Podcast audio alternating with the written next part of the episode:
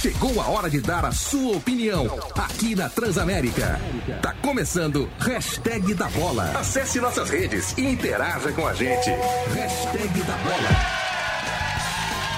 Estamos de volta, 7 horas 32 minutinhos. Esse é o hashtag da bola até 9 horas da noite. É tudo nosso. E agora sim, vamos honrar nosso compromisso. Anunciei aqui antes da gente ir para esse intervalo, então já está aqui conosco Gabriel Magalhães, ex-coordenador do Departamento de Análise de Desempenho do Corinthians. E no momento, ele é o treinador sensação lá da Tailândia, no comando do Xangrai, um time que não tem tanto investimento, mas que está brigando para entrar e conseguir a sua vaga numa competição continental. Gabriel, seja muito bem-vindo ao hashtag da bola. Boa noite. Primeiramente, boa noite. Né? Falando com o pessoal do Brasil é sempre bom. A gente está do outro lado do mundo, a gente fica falando só inglês, um pouquinho de tailandês. Quando a gente pode falar de futebol em português, com certeza é muito mais gostoso. E boa noite a todos aí. Quer dizer, boa noite aí e bom dia aqui, né? Ô, Gabriel Magalhães, uma honra. Obrigado por atender a gente. Que horas são agora aí na Tailândia? No seu relógio tá batendo o quê? 5h33. Da, da, manhã. da manhã? Amanhã. Pô, então você acordou cedo para falar com a gente. Muito obrigado, fico muito grato aí pela moral. Pô, eu que agradeço, eu agradeço. Lógico, é sempre um prazer poder falar no Brasil.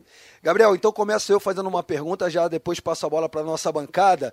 Eu queria que você falasse para mim as diferenças, porque, poxa, você está na Tailândia, é outra cultura, acredito que isso reflita no futebol também. Você percebe algumas situações que você tem que lidar eu estou falando de vários aspectos, aspecto físico, alimentação, cultura. Tem muita diferença em relação a trabalhar num clube aqui no Brasil? Sim, sim. Primeiramente a questão da, da, da, cultura deles, né? Eles são, eles levam aqui o esporte como mais um esporte, um lazer, né? Um entretenimento. Então, tem coisas que no Brasil a gente não aceitaria e aqui a gente tem que aceitar porque é da cultura deles. Então, algum tipo de, por exemplo, faleceu a mãe da, da, da, mulher, da esposa. Então o atleta às vezes não vai treinar um dia ou dois dias. Acontece situações assim que no Brasil meio que não existe, até mesmo quando você perde um familiar, às vezes você não consegue é, ter um tipo, vamos dizer, de folga, né, de sair para prestar sua condolência à família. Então são situações disso diferentes, alimentação completamente diferente. A gente tem uma dificuldade muito grande aqui, você vê que os atletas são um pouco mais fracos, teoricamente, de, de, de, de, de da parte corporal mesmo, devido à alimentação ser um pouco mais, é, é, não vou dizer fraca, mas é muita sopa, eles comem muita porcaria. É, é, é, diferente, cara, é diferente. Você tem que aprender a lidar com isso. Então, se você tiver a mesma cobrança que você tem no Brasil, você vai ter uma dificuldade muito grande de, de, de adaptação. Né? E a questão do jogo também, né? No Brasil a gente perde uma, duas, três partidas, com certeza a gente, de repente, dependendo do clube, a pressão é muito grande e você não consegue ficar. Aqui já é uma coisa mais do respeito, quando termina o jogo a gente consegue dar uma volta no estádio, cumprimentando a, a torcida, a sua própria torcida, a torcida adversária, então o respeito é mútuo, acredito que aqui é um, se trata mais como esporte, não tem a mesma é, dificuldade que tem no Brasil da, da disputa. Gabriel, boa noite. Bom dia, né, para você. É o Marco que está falando aqui. É, eu tenho duas perguntas para você. Eu fiquei curioso quando você falou que são 5 e meia da manhã aí. Eu queria saber se você só acordou realmente para falar com a gente ou se é um horário que você acorda aí. E como é que, como é que vai ser teu dia? Você, é, depois da entrevista, vai tomar um café e já vai treinar a equipe? É, como é que é a tua rotina aí na Tailândia, por favor? Não, não, acordei, acordei para falar, para falar com vocês, com certeza, que o horário já está um pouco cedo. Mas normalmente eu acordo ali 6 e meia, 6 e 40 vou para academia, eu estava praticando jiu-jitsu, agora machuquei, deu uma, uma, lesãozinha no joelho de novo, que eu tenho um joelho rompido desde 2018.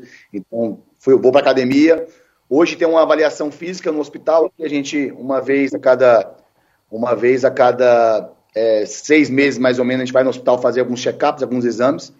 E para o clube, normalmente à tarde. Então, apareço no clube ali em torno de meia, de meia para uma hora e inicio ali a, a, a, preparação para os treinamentos. Né? Os treinamentos eu envio um dia antes para os atletas, a partir de meia-noite eu já disponibilizo para eles através da foto que vai ser o treinamento. Algumas coisas, quando é muito diferente, a gente manda os movimentos que vão ser aplicados no treino. Mas a gente já aparece uma hora e fica de uma até as quatro, mais ou menos, ali esperando. Os atletas vão chegando pouco a pouco, vão fazendo preventivo, vão no, no departamento médico, né, com o fisioterapeuta se tratar ou algo do tipo. E quando inicia quatro e meia, a gente inicia o trabalho, né? Os trabalhos estão em torno ali de 60 minutos, 70 minutos de treinamento depois disso, vem para casa de novo e, como a família não está aqui, só vem em janeiro, a gente vai se adaptar com alguma coisa, né? Ver, assistir mais um jogo, ou estudar um pouco, ou ver televisão, ou, ou se alimentar, porque a alimentação é diferente. Então, ou a gente faz a alimentação, ou a gente vai ter que comer aquele famoso fast food, né? E assim a gente vai levando todos os dias. Ô Gabriel, fiquei curioso agora, porque você falou que você é praticante de jiu-jitsu, então parabéns, também sou praticante, sei o bem que faz, mas você está na Tailândia, que é a terra do Muay Thai, como é que é isso? Não, cara, olha só, até, até 2018, eu, quando eu fui pro Corinthians, eu iniciei o Muay Thai no, no, Corinthians, né? Com a equipe do Corinthians Muay Thai tem, lógico, eu sou praticante, né? Mas eu sou praticante na parte do lazer, né? Eu não sou atleta igual a gente vê o pessoal. Mas lá a gente fazia Muay Thai. Vim para cá, para Tailândia em 2021, na minha primeira passagem, e eu fiz Muay Thai lá em Pirã. Só que a minha família, eu tenho muitos praticantes de jiu-jitsu na família, né? Vários faixa preta da família. Eu falei, cara, eu tenho vontade de aprender. E aqui a gente tem alguns brasileiros que dão aula, né? Então eu fui em busca de aprender. E aí tive essa essa, essa infelicidade de semana passada deu, uma, deu um estralinho no joelho, então vou ter que ficar mais ou menos uma semana sem fazer, mas estou gostando bastante da arte suave, bem legal, é, bem gostoso de praticar. Mas o Muay Thai é o primeiro esporte daqui, né? É, primeiro que o futebol, você vê todos os atletas, todos os menininhos em escola fazendo. E é muito diferente, cara. Por isso que aqui em Phuket, os maiores, é, os maiores lutadores do UFC vêm para cá, né? O Volkanovski, entre vários, vêm aqui para Phuket para praticar o Muay Thai porque eles têm, eles são refinados, assim, são técnicas diferentes da forma de botar o pé para um chute, como absorver, a calma na trocação, né? O brasileiro gosta de dar e receber, aqui eles recebem e depois, quem sabe, você vai dar. Então é bem diferente, bem legal, bem gostoso de aprender. Não, sem dúvida. Para quem não sabe, o Muay Thai na Tailândia, as competições são em estádios de futebol. Você pega um Boacal da vida, que é uma referência, o cara é um ídolo, não pode sair na rua. Qual é a sua faixa no jiu-jitsu, Gabriel? Só por curiosidade? Não, eu comecei tem um mês, pô. Sou faixa branca, sou ainda, como diz os menininhos, tô aprendendo para cá, apanhando muito, usando a força, né? Ah, é a pior faixa. Tem, faixa... Tem um dos... Faixa branca só faz força e apanha. E ó, em relação à sua, à sua lesão, fica tranquilo que é só o começo. Não, já tenho. Só vai sempre dar uma dorzinha aqui. A gente vai aprendendo, mas assim é a vida, né? Os. E, Gabriel, você trabalhou no Cifute do Corinthians, como você disse, né? A gente acompanha bastante o trabalho do Cifute e o Fernando Lázaro é um cara que se destacou, ele foi chefe do Cifute chegou a ser efetivado como técnico do Corinthians e hoje é auxiliar fixo da comissão técnica do clube. É, você fala com o Fernando Lázaro e você pensa em de repente voltar e dar um passinho atrás e ser auxiliar? Ou a partir do, do momento que você escolhe ser treinador, não dá para voltar atrás? É, o, o Lázaro eu tive, eu tive o prazer de conhecer ele, né, de poder conversar com ele quando eu estava na CBF Academy eu estava fazendo licença Pro na CBF Academy, ele estava como licença A da CBF Academy, né? Fazendo licença A ainda. É, foi no período ali é, da seleção da Copa do Mundo 2018, né? Eu fiz a Pro em 2018 e 2019. Então eu conheci tanto ele quanto o Matheus, né? Quanto, quanto o Kleber Xavier, já, já tinha. É, é não conhecia pessoalmente, mas já era um cara que eu seguia bastante, né? E o Tite, que estava presente na turma, foi um dos alunos que estavam junto comigo, né? Que eu aprendi muito com ele, porque ele era do mesmo grupo que eu, tive essa felicidade. Então o Lázaro foi mais de contato assim, né? E no Corinthians é, eu coordenei o departamento da base, né? No profissional eu fui somente um, um analista de adversário, tomava conta dos adversários. O coordenador nessa época era o Denis, né? E, e então a gente teve um ótimo relacionamento ali. Eu aprendi bastante. Então com o Lázaro eu tive pouco acesso, porque quando eu subi profissional já era o Denis e o Lázaro já tinha saído, se eu não me engano, estava no Lyon, né? Com, com o Silvinho. Se eu não me engano, o Silvinho era, era auxiliar e ele analista, depois se tornou auxiliar, algo desse tipo, eu não lembro o processo. Mas é, é muito gostoso, né, cara, poder ter participado de várias funções. Só que hoje eu, eu, eu, me enxergo ou como treinador ou dependendo como auxiliar. Não vejo assim um, um, retre, um, retrocesso na carreira caso eu aceite ser auxiliar de algum grande treinador. Né? A gente vê hoje, lógico, um treinador que esteja iniciando, acho que está no mesmo eu. Mas eu acho que tem muitos, muitos treinadores hoje que são consagrados, né? Que são os velhinhos aí que entendem muito de bola. E que para mim seria um prazer muito grande poder aprender, porque eu me sinto muito jovem, né? Tenho 40 anos somente. É, já tenho 18, é, 15 anos no futebol, né? São 18 clubes que eu passei, mas ainda acho que eu tenho muito a aprender. Então, caso a carreira não, não, não esteja com um segmento muito grande, eu tenho esse, essa, esse, esse sonho de continuar aqui, né? De dar um segmento na minha carreira aqui e quem sabe um dia voltar no Brasil. Então, se eu conseguir seguir como treinador, seria maravilhoso. Mas caso não consiga e apareça uma grande oportunidade, uma oportunidade de estar ao lado de um cara que eu vou aprender bastante, né? Também vou estar bem no mercado, vou estar fazendo contatos, aprendendo bastante dia a dia, podendo, lógico, auxiliar quem está do meu lado da melhor forma possível. Tem a liberdade do, da troca, né? Que não adianta estar ali de auxiliar somente concordando ou somente colocando cone, né? É legal a gente ter uma troca, a gente está passando conhecimento, aquilo que a gente acredita também. eu acho que seria também bem viável. Mas nesse momento, acredito eu que vou dar um segmento na minha carreira como treinador. Gabriel, prazer demais falar contigo, Kaique Silva aqui. Eu queria que você falasse um pouco do seu trabalho do Cifute no Corinthians, um trabalho de destaque aqui no Brasil, que você falasse alguns dos principais nomes que vocês conseguiram observar e trazer para o Corinthians, né, para essa construção de equipe no período que você esteve por lá.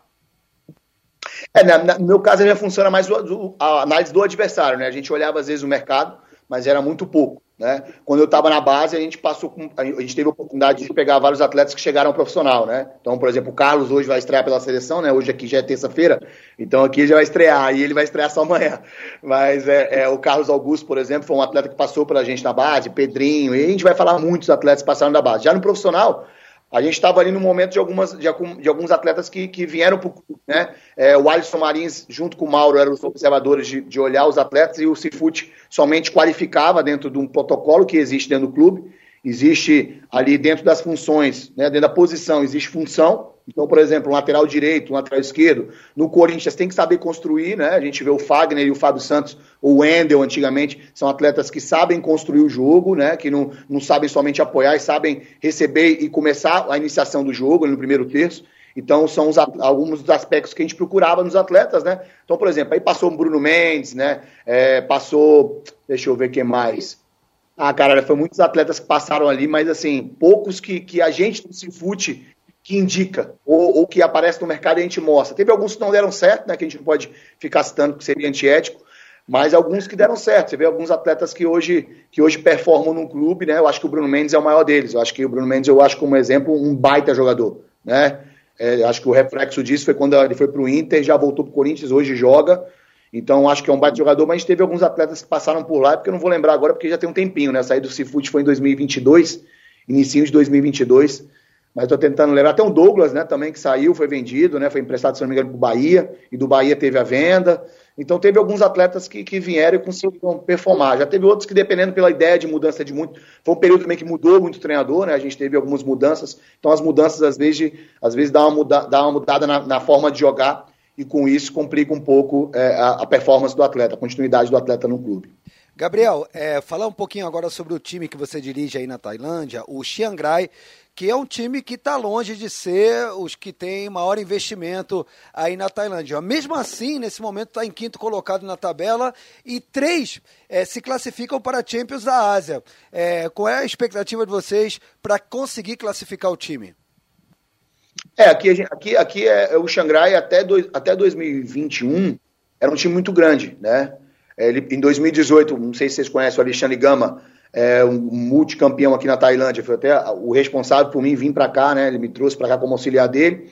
Ele foi o cara que fez o Xangrai e transformou o Xangrai. O Xangrai era um time pequeno, um time mediano normal. Ele veio para cá, teve um investidor que colocou dinheiro para reformular o clube, estruturou todo o clube dentro de, de estádio, academia, campo de treino, atletas. Então teve uma reformulação muito grande e o, o clube se tornou multicampeão. Ganhou várias Copas, ganhou uma vez a Liga né? Só que o investidor saiu, porque são vários donos, né? Sempre o clube tem um dono, aí sai, muda. O dono continua o mesmo, o investidor saiu e caiu a questão do rendimento. Hoje, acredito eu que, assim, de questão financeira, a gente está ali entre o 12 e 13 terceiro da competição de investimento, mas a gente é um clube muito grande, né? Um clube muito, muito respeitado no, no país.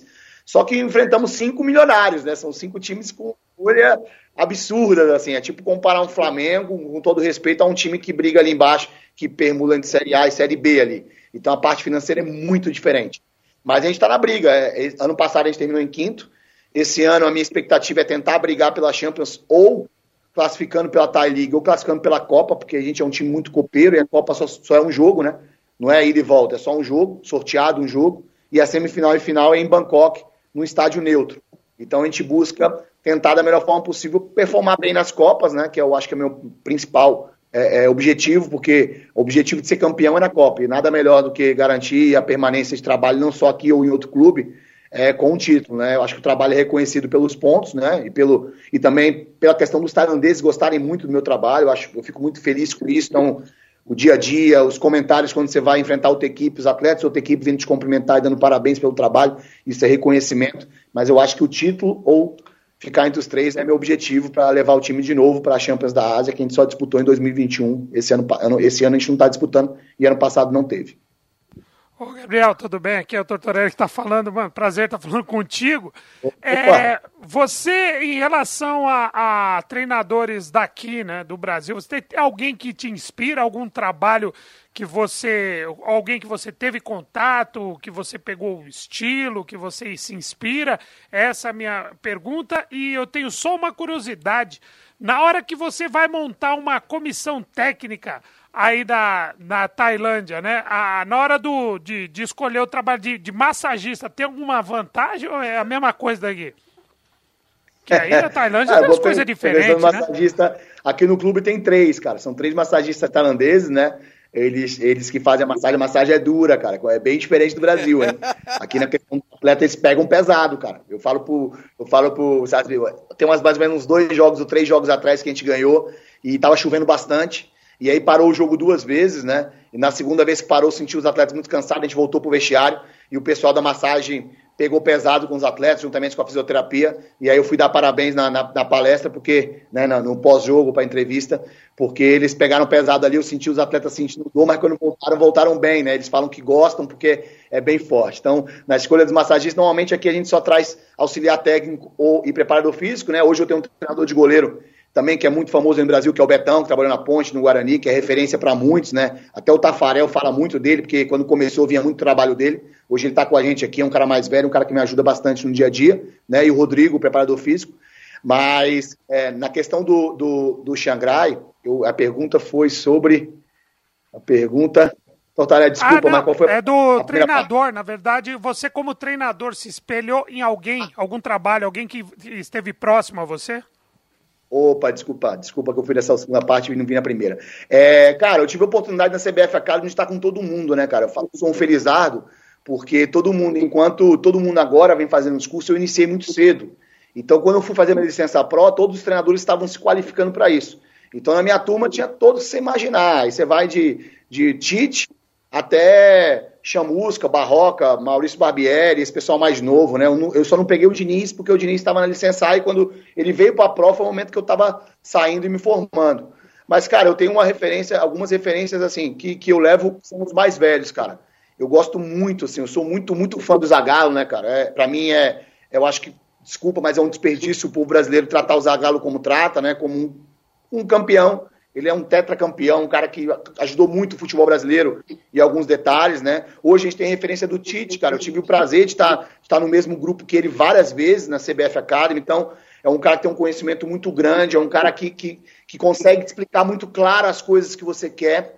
E o que ele pensa do futebol é muito claro, assim, né? E é um cara que era treinador da seleção e estava de 7 a 7 ali na turma, né? Sentado. E não é fácil é ficar 12 horas sentado na sala de aula todos os dias, durante 10, 12 dias e ele estava ali mesmo cansado, ele, o professor Hélio dos Anjos também, que é mais velho, ali com dor, mas tentando da melhor forma ficar até o final. Então são referências para mim, que são pessoas que, que mostram que querem muito, cara, querem muito vencer, né? Tive ao lado do Cuca, que sentava comigo e me falava muito sobre bola parada, porque ele foi um expert nisso.